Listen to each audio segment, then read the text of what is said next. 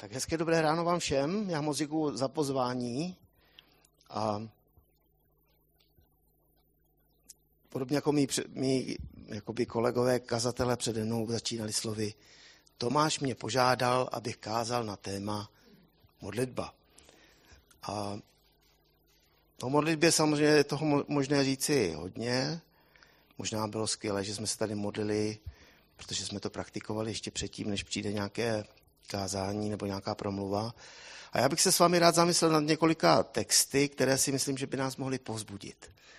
Protože modlitba potřebuje povzbuzení. Začal bych textem, který je v Matouši v 6. kapitole. Začnu nejdřív tím negativním. Tam je nejdřív napsáno, jak se nemodlit. Tak Matouš 6 od verše 5.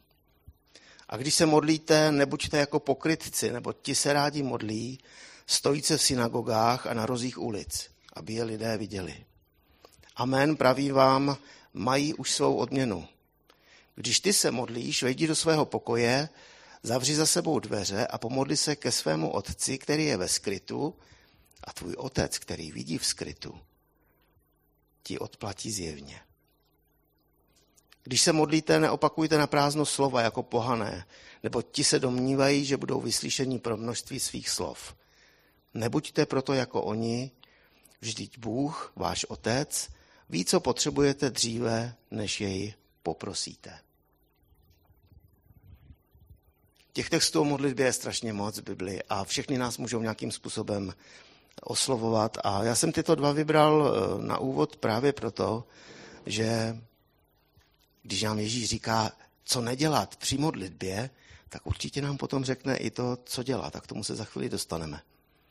Ale jedna z důležitých věcí, kterou tady vidím, hned v tom prvním, kdy kritizuje ty pokrytce, kteří se rádi modlí na rozích eh, ulic a v synagogách a prostě chtějí prostě být vidění.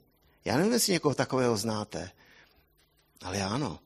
A musím říct, že že to určitě není nic hezkého a myslím si, že my možná někdy ve svých přístupech eh, můžeme být podobní, takže chci před tímto varovat. Ale co je pro nás pozbuzením, je to, že tady Ježíš říká, ty se pomodli ke svému otci ve skrytu a on ti odpoví zjevně. Ta modlitba naše má nějaký výsledek. Potom to další varování je, když se modlíte, neopakujte na prázdno slova jako pohané, nebo ti se domnívají, že budou vyslyšeni pro množství svých slov. Tady už myslím si, že každý s tím máme nějakou svoji zkušenost, protože někdy prostě nevíme, jak se modlit, tak to jako různě okecáváme, vysvětlujeme Pánu Bohu, co by měl dělat, proč by to měl udělat. Dokonce jsem byl přítomen několikrát modlitbě, kdy ten člověk, který se modlil, vlastně ostatním na té modlitební sděloval, proč se modlí to, za co se modlí, abychom to jako správně pochopili. A to už potom není ani modlitba, to už ani není rozhovor s Bohem, to už je, možná by bylo lepší to zastavit a říct, tak přátelé, já se chci modlit za tohle, proto a proto, chci, abyste to věděli, abyste mě pochopili. Prostě když se modlíme, myslíme to vážně a Nemodleme se na prázdno jenom proto, aby jsme nějakým způsobem využili ten čas, který je nám proto určen. Množství slov. Já, já, když jsem poprvé přišel do mládeže, tehdy ve sboru, kam jsem chodil, tak tam, se, tam jsme se všichni tak jako modlili. Jako a vlastně každý se prostě modlil jeden za druhým. Já jsem ještě byl nevěřící a vždycky jsem musel dát dohromady nějakou modlitbu. To byl pro mě ten největší stres. Prostě dát dohromady modlitbu, aby tak jako zapadala mezi ty ostatní. Aby to bylo tak jako vznešené, jako, jako měli ty modlitby ti ostatní. A já jsem rád, že ta doba je pryč, že už se takhle jako modlit nemusím. Ale někdy máme dojem, jako, že opravdu potřebujeme to Pánu Bohu říct tak nějak jako strašně inteligentně, nebo tak jako češtinářsky, jako pěkně, tak jako liricky. Ale chci vás ubezpečit o tom, že Bůh na to nehraje a že Bůh opravdu ví, co mu chceme říct dřív, než mu to říkáme.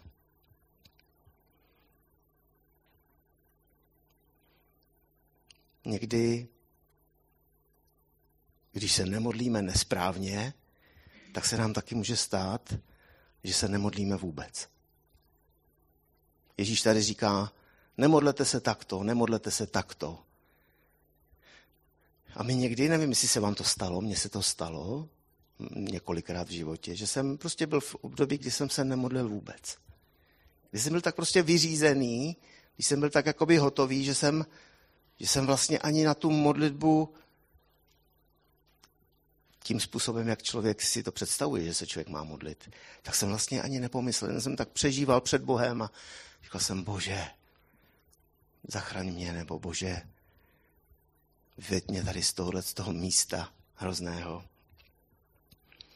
A ty místa, kdy, kdy prostě nemáme jakoby ty slova, ty místa, kdy vlastně nám dojde síla, dojde nám motivace, dojde nám energie, tak vlastně bývají z různého důvodu. My někdy máme dojem, že, že to, že Pán Bůh nevyslyší naši modlitbu, takže vlastně to nějak jako všechno neguje, nebo že nějakým způsobem to, to zklamání z té nevyslyšené modlitby nás zastaví a vlastně přemýšlíme, jestli ty věci, jak se píšou, jestli opravdu tak jsou, jestli to třeba není jinak.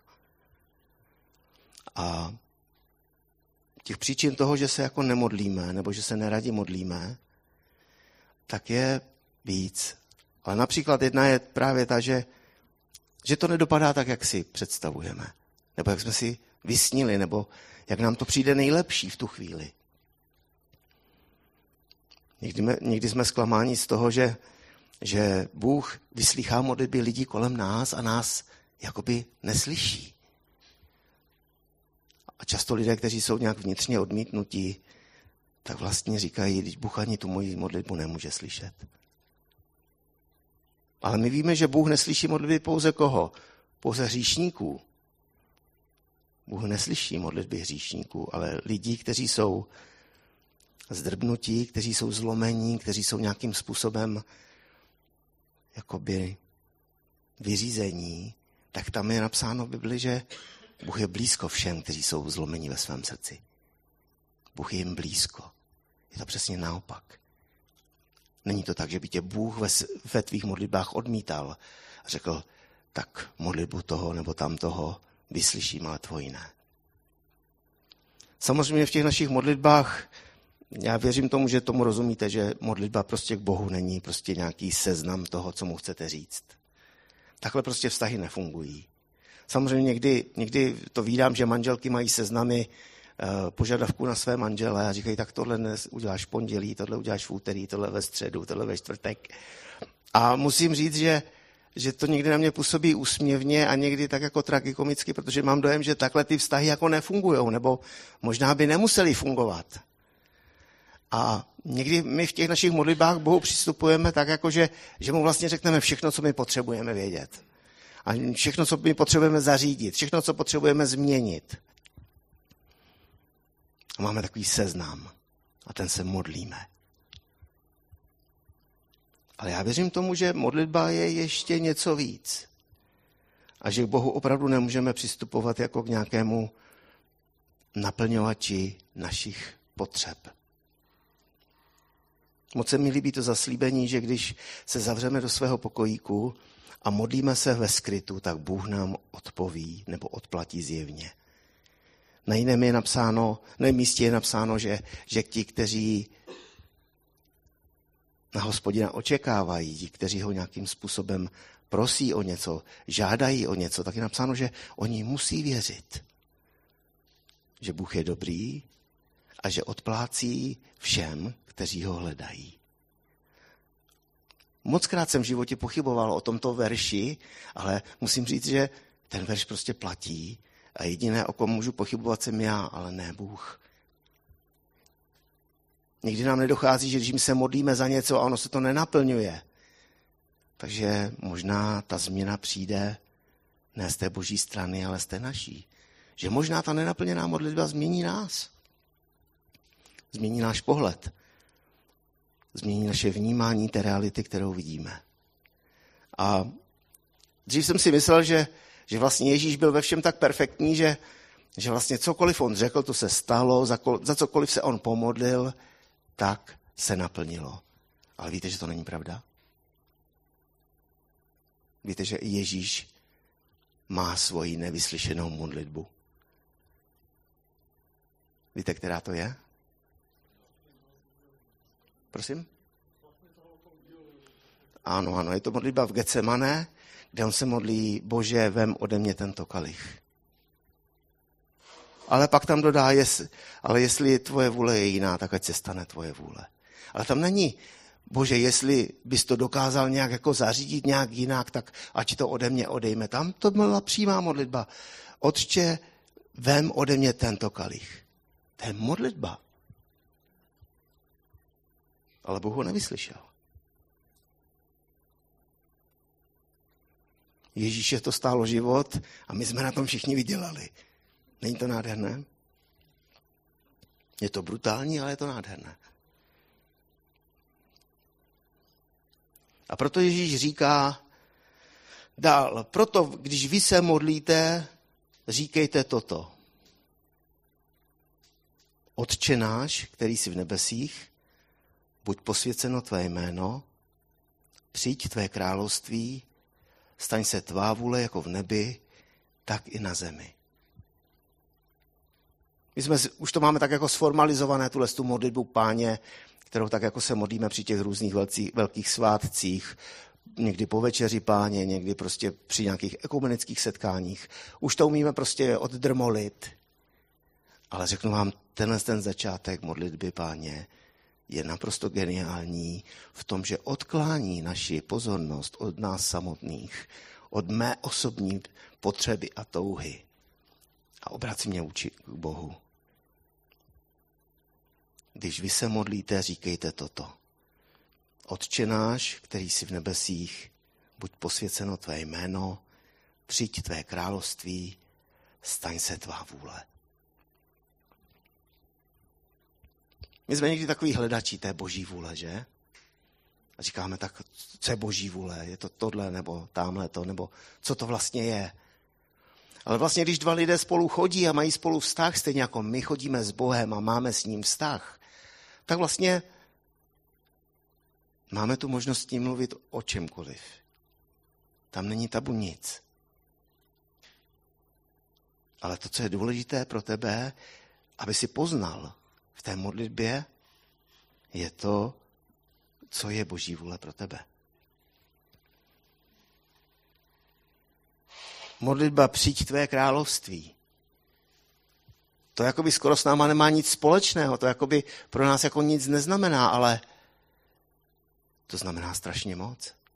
To úplně odklání naši pozornost od našeho případného sobectví, od nějakého pozemského života, který nás má jakoby provést jenom v takovém nějakém klidu a pohodě a bezpečí a jistotě. Spousta lidí se modlí za své denní potřeby a je to v pořádku. Ale modlitba páně začíná tím, aby bylo posvěceno boží jméno a máme se modlit, aby přišlo jeho království a stala se jeho vůle tady na zemi. V prvé řadě v našem životě. Když jsme na začátku mluvili o tom, že každá modlitba má mít svůj výsledek, má mít nějaký má, má vyvolat nějaký posun, má vyvolat nějakou změnu, má prostě přinést třeba revoluci, anebo jenom nějaké drobné změny, to už záleží na míře té věci, která je potřeba, aby byla změněna. Ale vždycky každá modlitba naše by měla mít tento výstup. Dříve nebo později. A jednou z věcí, kdy my vlastně přestáváme očekávat na naplnění božích zaslíbení, kdy se možná přestáváme modlit za věci, které si Bůh přeje, tak eh, je to proto, že jsme už unavení. Už to trvá dlouho. A máme jeden takový biblický příběh, kdy to taky trvalo dlouho a kdy to nevyřešili úplně dobře. A to je příběh Abrahama a Sáry. Prostě Bůh jim zaslíbil, že budou mít syna, že jeho potomku bude jako písku v moři, ale dlouho to nepřicházelo. A nepřicházelo to tak dlouho, až, až ta Sára prostě přišla o svoji víru a řekla, ty, Abrahame, musíme tomu nějak pomoct. je potřeba jako to nějak zařídit. Máme na to páky? No máme, tak tady je řešení. A Abraham splodil Izmaele. Zbytečně. Protože to nebyl syn, který měl být dědicem. Pak se narodil Izák, který byl tím dědicem. Ale jak Sára, tak Abraham prostě nepočkali. Nevydrželi to, podlehli pokušení, pokuš, po, pokušení zkrátit si tu cestu. Podlehli pochybnostem, které vždycky provází pravou víru. Jiný příběh, který je taky pro nás úžasný, je samotný Eliáš, který prostě tehdy v izraelském národě chtěl prostě zvrátit tu modloslužbu a Bůh mu dal úkol, aby, aby se tam utkal s těmi bálovými proroky a vlastně udělal ten, ten oltář, kde udělal všechno podle toho, jak Bůh si přál, aby se obětovalo. A teď tam nalívá ty kyblíky té vody na ten oltář a, a věří, že Bůh stejně může sestoupit s takovým žárem, s takovým ohněm, že ta voda prostě během chvilky zasyčí a celá ta oběť schoří. Z normálního lidského hlediska je to prostě bláznovství. Ale jemu to Bůh zjevil, jemu to Bůh řekl a on do toho šel. A řeknu vám jednu věc. Já nevěřím to, že by eh, Eliáš v té chvíli toho, kdy to dělal, že by neměl pochybnosti. Že by, že by mu někdo nenašeptával, ale Eliáši neblbni, to, to je úplná blbost, to, to děláš navíc, to je zbytečné. A přece nemyslíš to vážně, že by jako Bůh poslal z nebe oheň. To jsme posledních 20 let jako nezažili. Víc už si nepamatujeme, protože pro nás je důležité ta blízká minulost.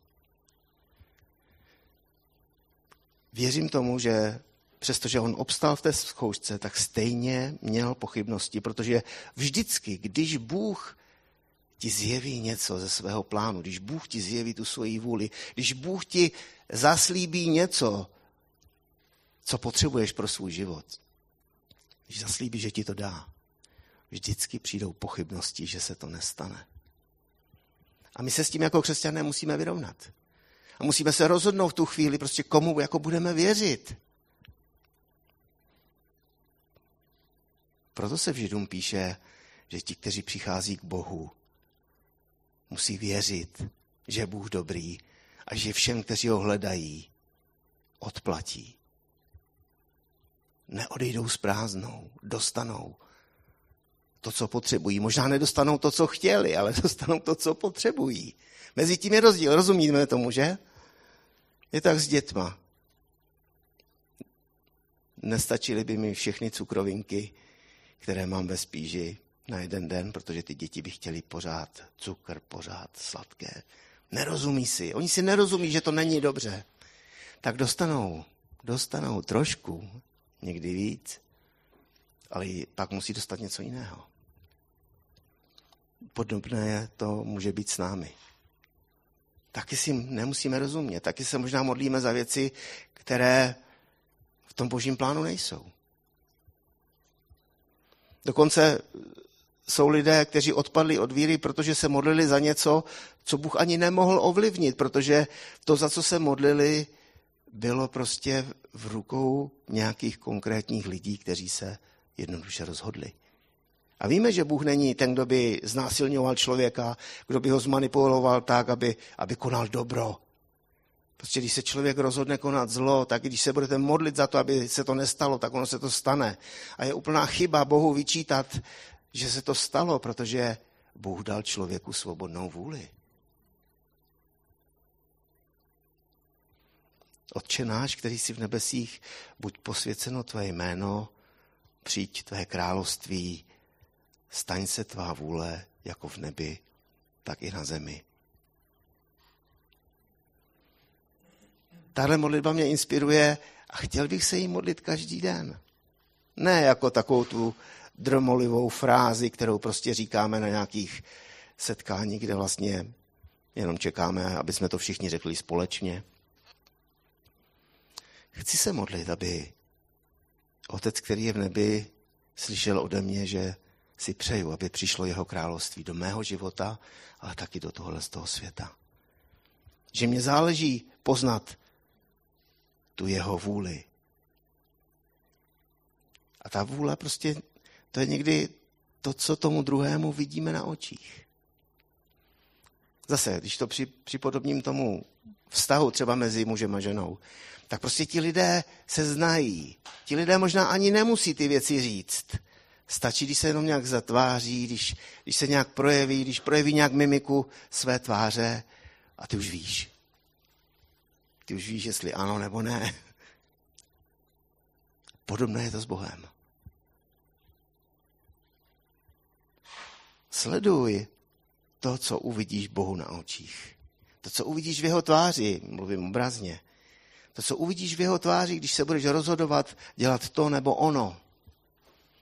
Když se budeš rozhodovat, co s tím životem, který on ti dal, uděláš. A já sám jsem teďka na takovém rozhraní. Já jsem věděl, že mám podat výpověď. Já jsem pracoval jako vychovatel ve škole a ta práce mě bavila. Ale byly tam prostě nějaké okolnosti, které mě z ní jakoby vyhnali. A já to vnímám tak, ty jsem já nemohl ovlivnit, to nezáleželo na mě. A já teď vnímám, že jsem prostě na nějakém rozhraní, na, nějakém, na nějaké křižovatce, kde, kde se teďka rozhoduje, co budu dělat dál. A díky bohu, že existuje nějaká podpora v nezaměstnanosti, takže jako nemusím jako dřít bídu z nouzí, ale mám čas. Mám čas se rozhodnout. Mám čas hledat. Mám čas Bohu říkat, Bože, tak co ty s tím mým životem chceš udělat? Tak jako Eliáš, je o něm napsáno v, Jakubovi v páté kapitole, tak jako Eliáš byl, byl podroben stejnému trápení, stejným pokušením, stejným lidským jakoby vlastnostem jako my. Tak představte si, on se pomodlil opravdově a tři a půl roku nepršelo. Pak se znovu pomodlil a do půl dne přišly mraky a přišel déšť. Takhle se chci modlit.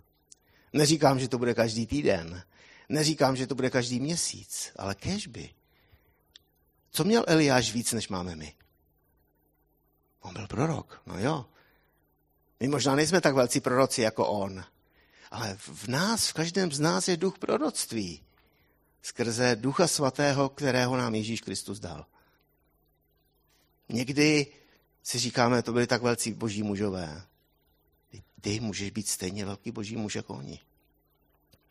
Záleží na tom, co Bůh chce udělat s tvým životem. Ty si nemůžeš říct, co teda jako budeš dělat. Ty jsi závislý na Bohu v tom, co On bude chtít skrze tebe dělat.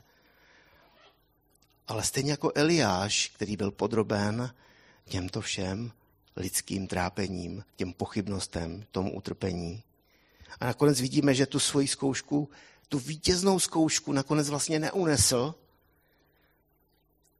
protože ta démonická moc tehdy v tom království byla tak velká, že přestože on v tom souboji těch dvou oltářů zvítězil, a celý Izrael viděl, že prostě Bůh je ten, kterého hlásá Eliáš, tak stejně nakonec utekl pod prostě hrozbou smrti, pod, pod opravdu těmi demonickými útoky, které zažíval. On byl stejně jako my podroben lidskému trápení a utrpení, pochybnostem. Stejně, když se jednou pomodlil, tři a půl roku nepršelo, pak se znovu pomodlil a přišel velký déšť.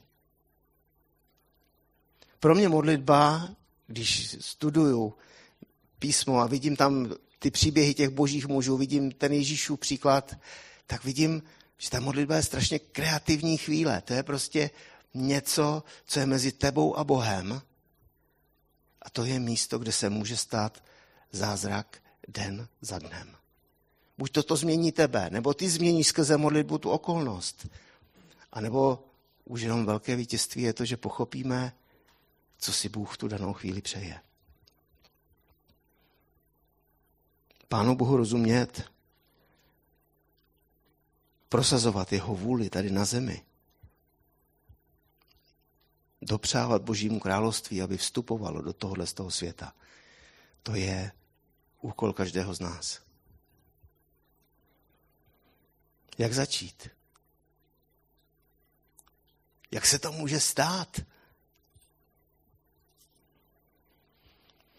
Je mi velkým příkladem apoštol Pavel, který, který přestože byl velice vzdělaný a velice inteligentní, tak když mluví o duchovních darech, tak říká, více než vy všichni se modlím v jazycích.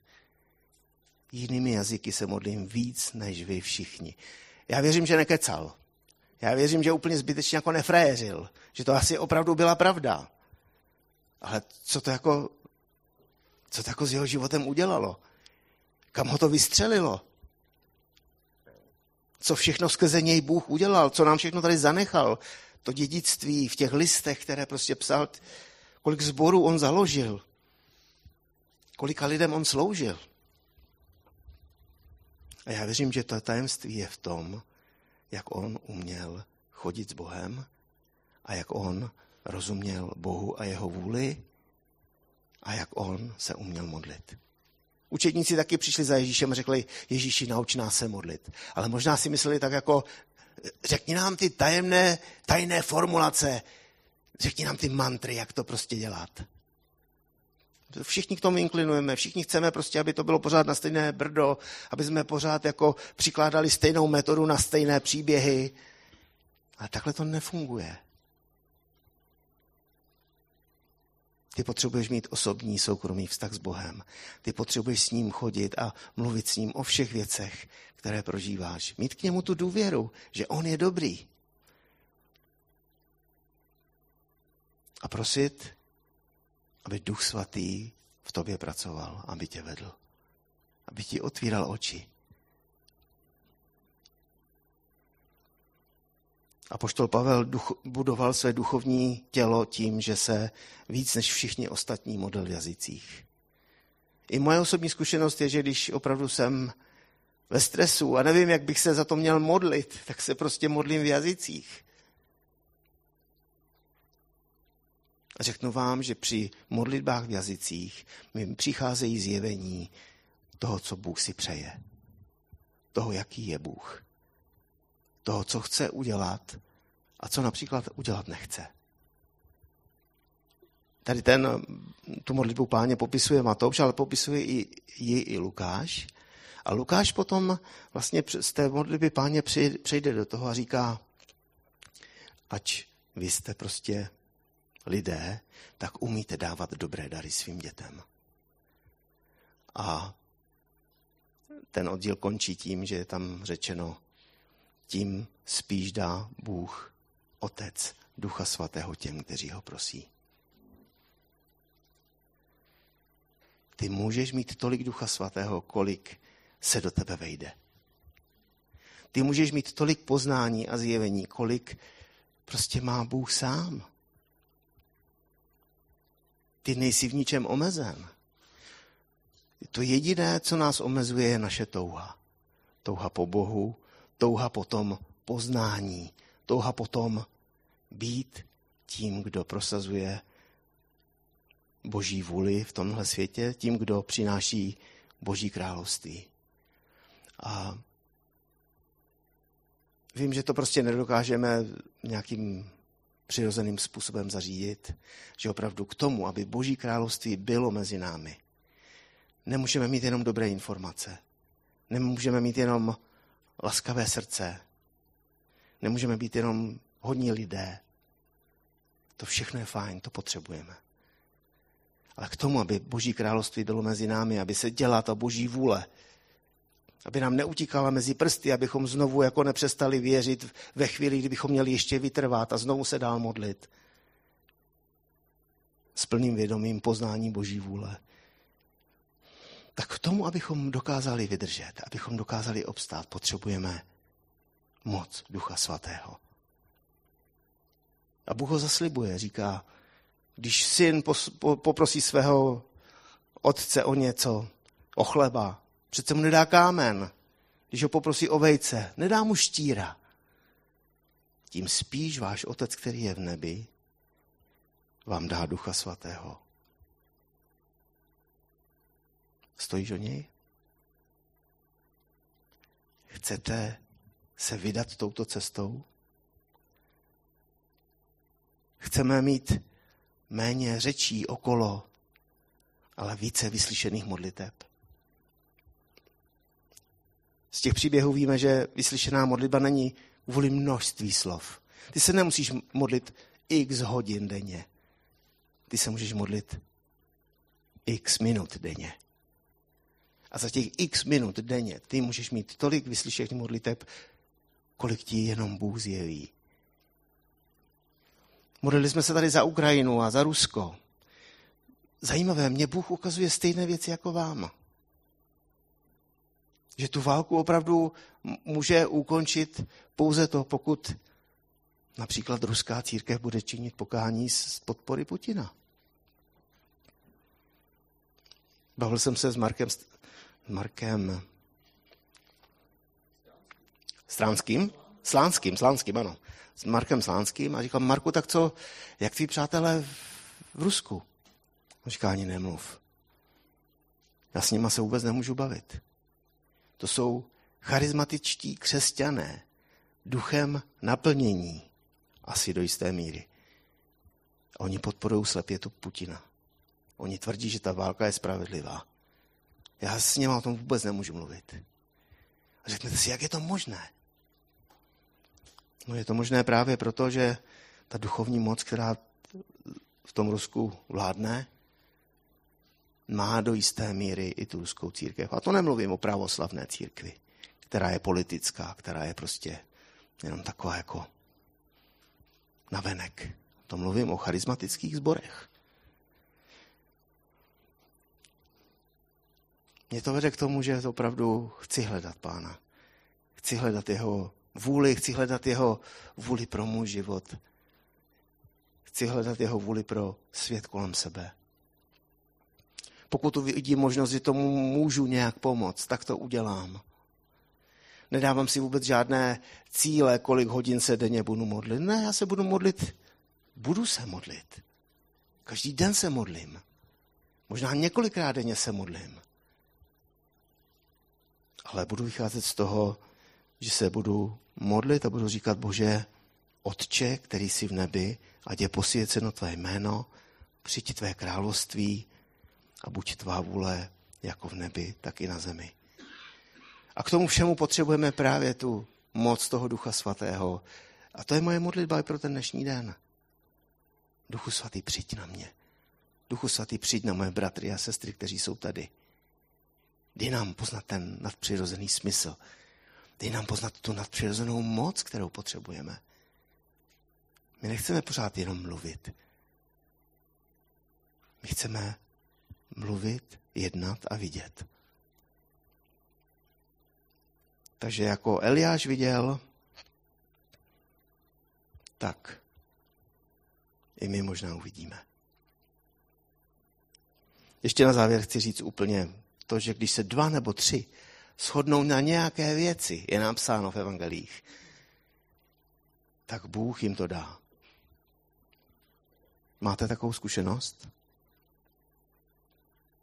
Ano, ale jenom v případě, že jedním z těch několika je Bůh sám.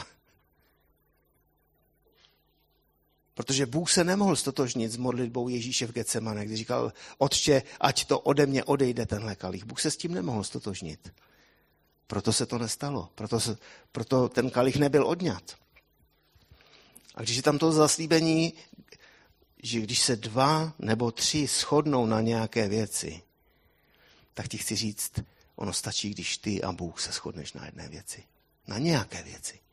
Pokud ty a Bůh se shodneš, tak se modli minutu, půl minuty, já nevím kolik sekund, ale pokud se tvoje modlitba setká s boží vůlí, tak ti zaručuju, že se to stane. To já nezaručuju to já, ale zaručuje to písmo. Tak proto hledejme tyto momenty, hledejme prostě to poznání toho, co Bůh chce dělat. A pak v tom poznání jednejme. A uvidíme zázraky, uvidíme velké změny. Možná uvidíme to, že lidé nepřichází k Bohu po jednom nebo po dvou, ale budou přicházet třeba po desítkách, po celých rodinách. My jsme teď v Krnově jsme zažili takové, takovou boží milost. Přišla jedna Romka, přišla druhá Romka, přišla třetí Romka a celé ty rodiny díky těmto třem ženám jsou pod palbou Evangelia. A to není jako palba ve smyslu, že by to bylo agresivní, ale je to prostě, ti lidé se nemůžou tomu vyhnout, protože vidí, že život těch žen se změnil. A to chceme vidět. Nejen my, ale určitě i oni. Jestli byste nebyli proti, tak bych se rád modlil za to, aby, aby Duch Svatý uchopil ty naše životy takové, jaké jsou. My někdy říkáme, že jsou možná moc dobré, někdy možná moc špatné, záleží na tom, jaký má, jakou máte náturu, ale důležité je, že Bůh je schopen pracovat s každým z nás. Pane Bože, já ti děkuji za to, že tvoje vůle je něco, co obstojí na věky. Děkuji ti, že tě i v těch našich modlitbách můžeme hledat a objevovat a, a vstupovat do věcí, které ty si připravil pro každého z nás. Tak nechceme vstupovat do věcí, které si připravil pro někoho jiného, ale chceme vstupovat do těch věcí, které si připravil pro nás osobně. A modlím se, pane, za sebe, ale i za mé bratry a sestry tady v tomto sále, aby si s námi jednal a dal nám opravdu svého ducha, abychom ti mohli rozumět, aby duch s duchem mohli mluvit a rozumět tomu, co ty děláš, co děláš v našich životech a co chceš taky dělat skrze nás v tomto světě. A pane, my si přejeme, aby opravdu tvoje jméno bylo vyvýšeno, tvoje jméno bylo oslaveno, aby tvoje jméno bylo posvěceno mezi námi v tomto světě. Modlím se, pane, aby přišlo tvoje království. Aby opravdu ta vůle, která je v nebi, abychom ji poznali, abychom ji taky dokázali prožít tady na té zemi spolu s ostatními. Děkuji ti, pane, za církev. Děkuji ti za to, že patříme k sobě a že ty dáváš tu moudrost nám všem dohromady. Takéž, pane, držíme při sobě a kež v modlitbách neumdléváme a dokážeme se pozbuzovat a podepírat. Amen.